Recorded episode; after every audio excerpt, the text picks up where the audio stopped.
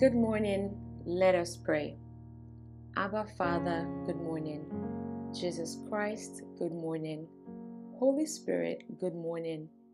Yahweh, we welcome you. Accept our thanks, our prayers, our worship. Lord, we honor you and we love you. As we pray today, we ask that you hear us. Amen. Abba Father, we thank you. Thank you for being a good father to us. We are so thankful and so grateful for who you are. Not what you do, but who you are.